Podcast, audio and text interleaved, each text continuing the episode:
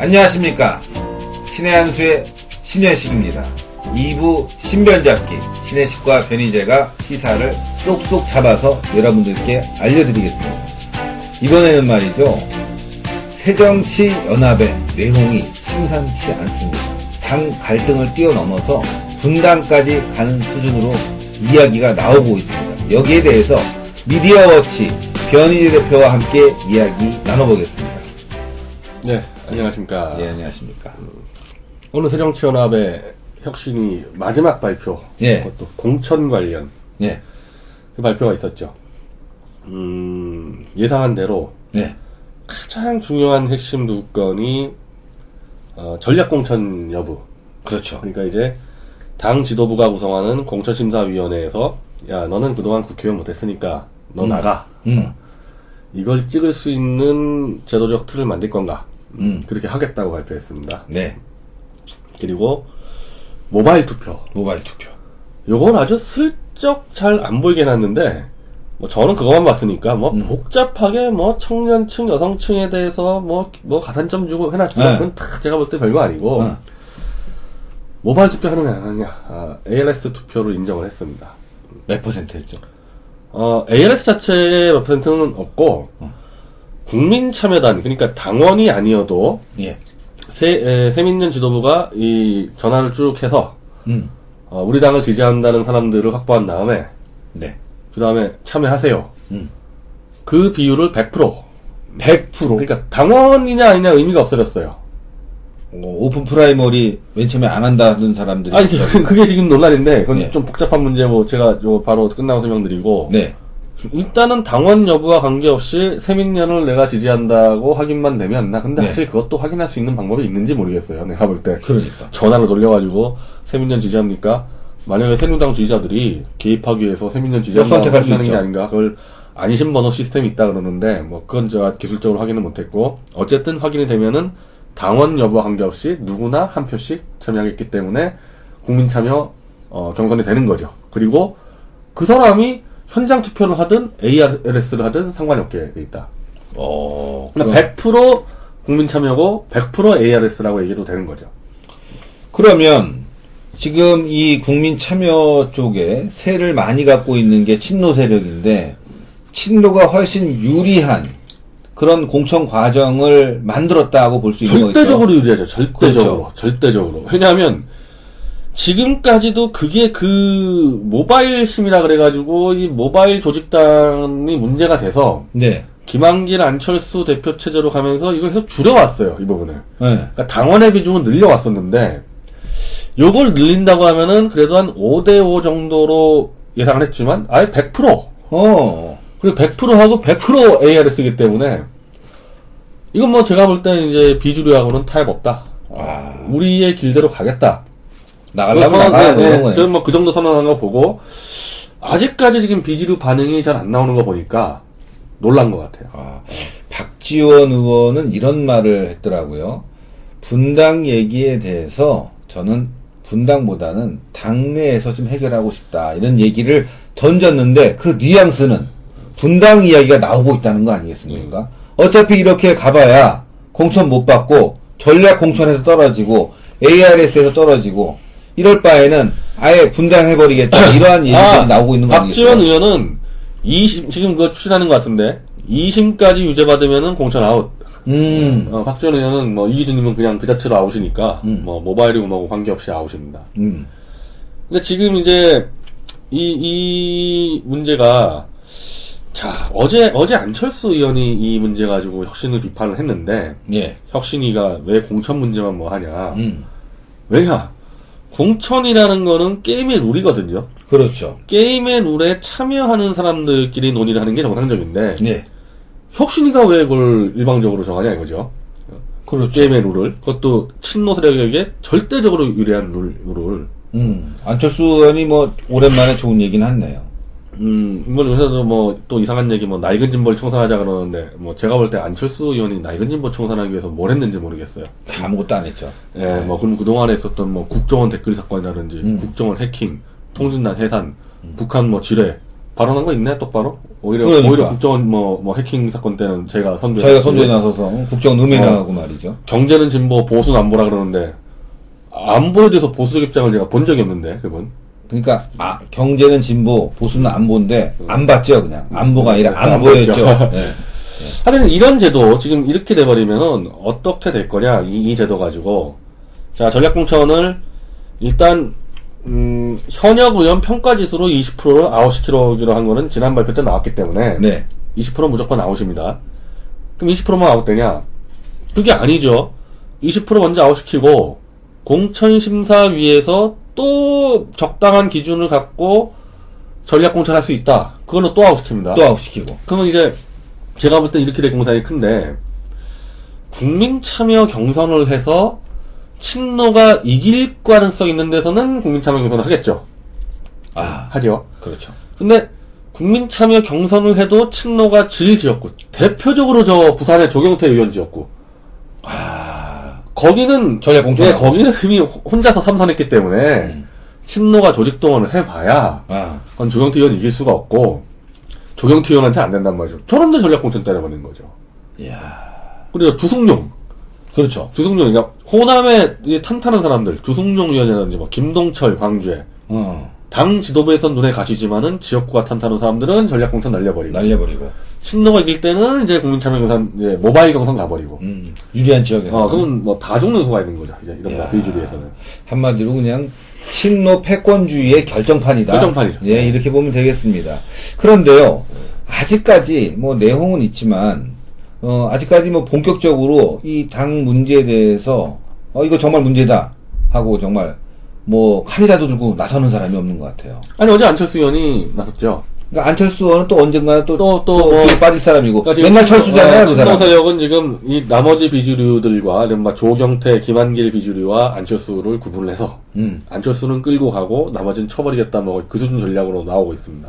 안철수는 머리가 좋은 것 같은데. 그럴 때 한번 자기 목소리 내갖고 나는 자르지 마, 뭐 이런 거 아닌가요? 딱 들어왔죠. 예. 양쪽에다 간복이 딱 좁게끔 지금 중간에 아, 들어왔죠. 가는 잘 보고. 예, 제대로 제대로. 지금 이 포지션 잡았거든요. 이야, 안철수 의원 대단합니다. 어쨌건 살아남는 방법을 아시는 분 같은데, 그렇게 살아남기 위해서 국민들이 정치하라고 지원한 거 아니지 않겠습니까? 정말 제대로 된 이야기, 경제는 진보, 안보는 보수, 이렇게 얘기했는데, 경제 문제에 대해서도 이야기한 게 별로 없는 것 같고, 안보는 오히려 더 해방론 부분이 있지 않나, 이렇게 싶을 정도로 참 답답한 분인데, 이분이 또 이번에 공천 문제에 대해서는 아주 예리하게 나섰군요. 역시 정치인 다 됐습니다. 이 부분에서 어 이게 지금 안철수 의원이 어제 제기했을 때 당내의 부정부패를 척결해야 된다. 음, 우리가 도덕적으로 우위에 서야지 이 새누리당과 이길 수 있지 않냐 이렇게 얘기를 해서 음.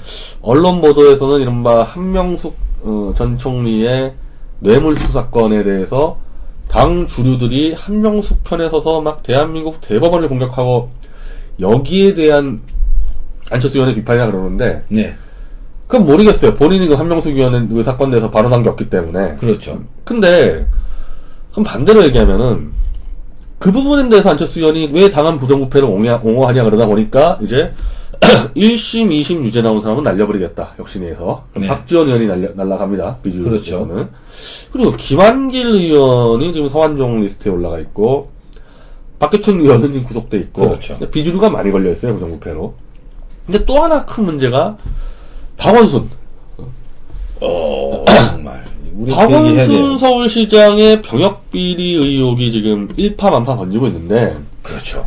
이건 만약에 이 병역 비리가 맞다면 이건 뇌물 좀 받아 먹은 거와는 차원적으로 다른 부정부패거든요. 그렇죠. 근데 이게 계속 이슈가 될 겁니다. 지금 차기한 변호사가 카톡에다가 얘기하고 있는데 이번 9월 24일 날 그 아주 이상한 치료를 한 치과 의사 네. 문준식 아 문문모 치과 의사 아, 이름 제가 지울까요? 네, 아, 괜찮아요, 괜찮아요. 뭐, 뭐. 괜찮아요? 그분 네. 지금 뭐 명예훼손 하려는 게 아니니까 네. 그분이 나왔을 때 거의 결판 날 것 같다. 결판 날 것 같다. 차 변호사 입장이 이렇습니다. 그럼 9월, 10월 넘어가면서 이게 점점 점점 더 의혹이 증폭됐을 때 부정부패 척결을 혁신에도 들고 있고 안철수 의원의 비주류도 들고 있는데 박원순 씨에 대해서 어떤 입장을 가져올 거냐. 음. 지금 문재인 대표는 이미 박원순을 지키자고 나오고 있지 않습니까? 예. 그럼 안철수 의원이나 김한길, 뭐 조경태, 박주선 이런 사람들은 우리가 부정부패 척결해야지 새누리당한테 이길 수 있지 않냐? 박원순 시장한테 당장 아들 데려오라 그래야죠. 그래서 도덕적 정당성을 확보해라. 이런 그렇죠. 요구를 해야 된다는 거죠, 이 사람들이. 그렇죠. 이게 큰 분기점 될 것 같단 말입니다. 이, 이 세민년의 분당이든 뭐 혁신이든.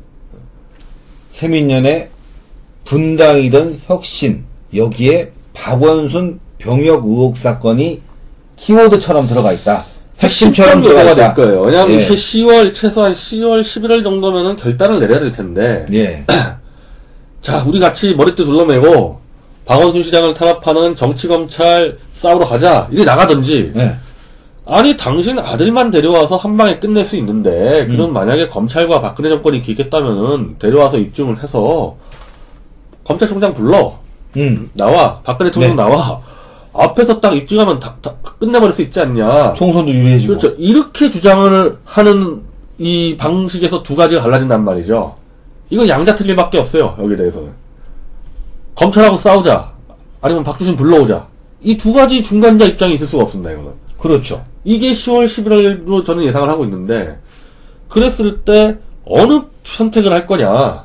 제가 볼 때 문재인 씨는 이- 이미 박원순 지키는 걸로 가는 것 같아요. 이미 그렇게까지 떠들었는데 그렇죠. 그럼 나머지 안철수 대표적으로 당의 부정부패를 척결하자고 주장한 그 비주류 쪽에서 결단 내려줘야죠. 지금 문재인 의원은 박원순 서울시장과는 약간 각이 서 있을 만한 위치에 있음에도 불구하고 이 문제를 끝까지 이 뒤집어 엎어서 어, 물타기 하든지 뭐 하든지 이걸 계속 뒤로 밀고 갈 수뿐이 없는 상황이 내년 총선에서 만약 이 문제가 불거져서 그 전에 이것이 의혹이 아니라 사실일로 변했을 경우에는 그냥 뭐 이거 오픈 프라이머리니 뭐 그냥 뭐 모바일 투표 이거 다 날라가고 그냥 야권은 총 수도권에서 아니라면 전방적으로 참패할 가능성이 있잖아요. 그래서 지금 문재인 의원은 박원순 편을 들고 있지 않나 이렇게 생각합니다. 저는 그게 크게 이제 어 이렇게 좀 분석을 하는데 일단 뭐 박원순 씨가 날라가면 문재인 씨가 유리하다. 그래서 문재인 씨가 박원순을 날릴 거다. 이게 새누당에 한심한 사람들의 발언이고 예. 그건 처음부터 안 되는 거고 예. 두 번째 경우는 이런 경우죠. 아니 문재인 입장에서 일단 총선 승리가 자기 정치적 숙명을 좌우하는데 네. 만약에 내가 박원순 씨가 날라가서 내가 유리하다 해서 날리는 게 아니라 음. 이미 아 이건 정말 비리가 확실할 것 같다 확신을 갖는 거예요 문재인 씨가 만약에 음. 그러면 지금 빨리 결정해야 되는 거예요 지금 늦기 전에 그렇죠. 늦기 전에 늦기 전에. 늦기 전에 빨리 결정해야 되는 겁니다. 근데 이미 박원순 지키자 정권의 기획이다 이렇게 나갔기 때문에 지금은 못 결정해요 쭉 갈 겁니다. 음. 쭉 가는 과정에서 과연 친노 주류 세력이 야 이게 비리일 수도 있다라는 진실에 대한 감수성이라는 건데 음. 이게 과학적 진실의 문제 아닙니까? 그렇죠. 근데 이분들이 평소부터 과학적 진실에 대한 감수성이 아주 발달되어 있는 분이냐 예. 이분들 지금까지 어떻게 했습니까? 광우병 의학적 과학적 문제예요.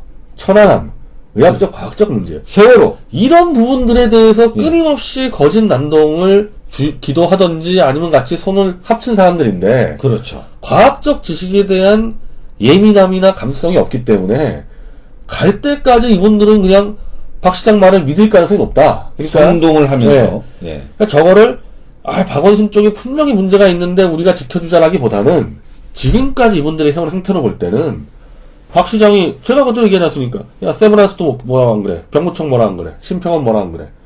국가 공인관들이 다 문제 없다는데 뭐가 문제냐? 이랬을 때 그냥 그거 들고 어 할 가능성이 있다는 거죠. 아, 그럴 가능성이 충분히 그 있겠습니다. 정치 전략보다도 그냥 가는 겁니다. 본인들의 진실에 대한 이 관점이 그렇기 때문에. 그럼 여기서 만약에 분당을 한다. 박주선 씨는 뭐 안철수 씨한테 큰 기대 안 거니까 조경태 의원이나 여기서 과학적 진실에 대한 감수성을 보여줘야 되는 거예요. 아, 이게 바로 주류 친노 패권 세력과 다르다. 우리는 다르다. 그건 다르다. 어. 적어도 여기서 그것이 드러나는 거죠. 사실이냐, 아니면 의혹적인 수준이냐를 떠나서 많은 사람들이 궁금해하고 의혹이라는 부분이 너무나 명확하게 드러났지 않습니까? 지금 사진이 달라요. 그런 얘기가 돌고 있습니다. 제가 얘기하는 것은 바로 아 아시아 근 골격학회와 의협투가 다르다고 얘기하고 있습니다. 입대 당시의 사진과 그 다음에 자생한병병원의 사진이 다르다. 또 유학 갈 당시의 엑스레이가 다르다. 이렇게 얘기하고 있기 때문에 여기에 대해서 박원순 시장은 한 번에 해명할 기회가 있음에도 불구하고 하지 않고 있다.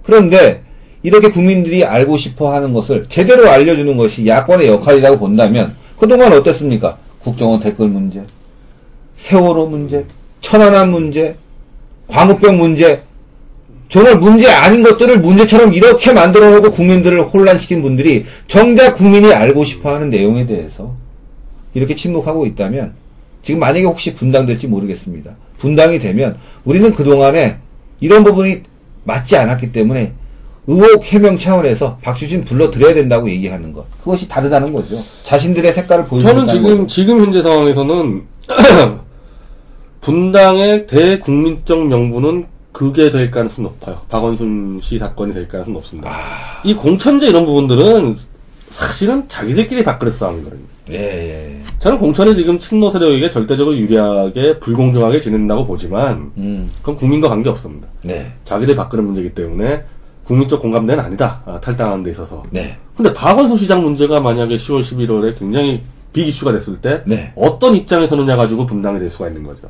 야, 아주 중요한 포인트를 잡았습니다. 지금 정치권에서 이런 얘기를 할 수 있을지는 모르겠지만 지금 내, 내재적으로 아주 많이 깔려있을 것 같은데 오늘 변희재 대표가 아주 정확하게 포인트와 맥을 짚은 것 같습니다. 새정치연합의 운명, 바로 박원순 시장의 병역 의혹 사건과도 연관 지을 수 있다는 부분, 오늘 신변잡기에서 굉장히 중요한 포인트를 여러분들께 알려드렸는데요. 변 대표님, 마지막으로 조금 더 이 문제를 정리해서 한번 말씀해 주시죠.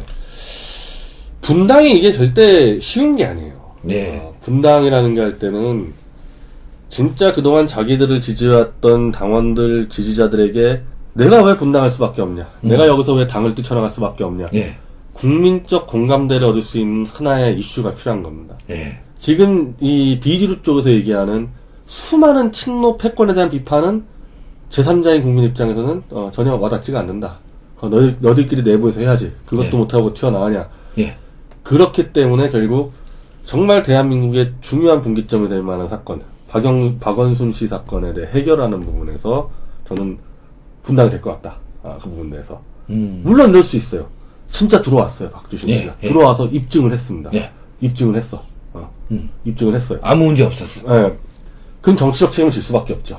정치적 책임을 질 수밖에 없지만, 그거를 의혹 제기하는 데 있어서 과학적 진실에 대한 감수성까지 무너지는 건 아닙니다. 그렇죠. 과학적, 의학적 충분히 문제 제기할 수 있는 근거들이 나왔기 때문에 그 과학과 의학에 대한 신뢰를 갖고 정당하게 문제 제기하는 겁니다. 들어와라. 음, 이게 정상적인 태도예요. 맞습니다. 결과와 관계없이. 맞습니다. 이걸로는 충분히 분당내기 될 수 있습니다. 예.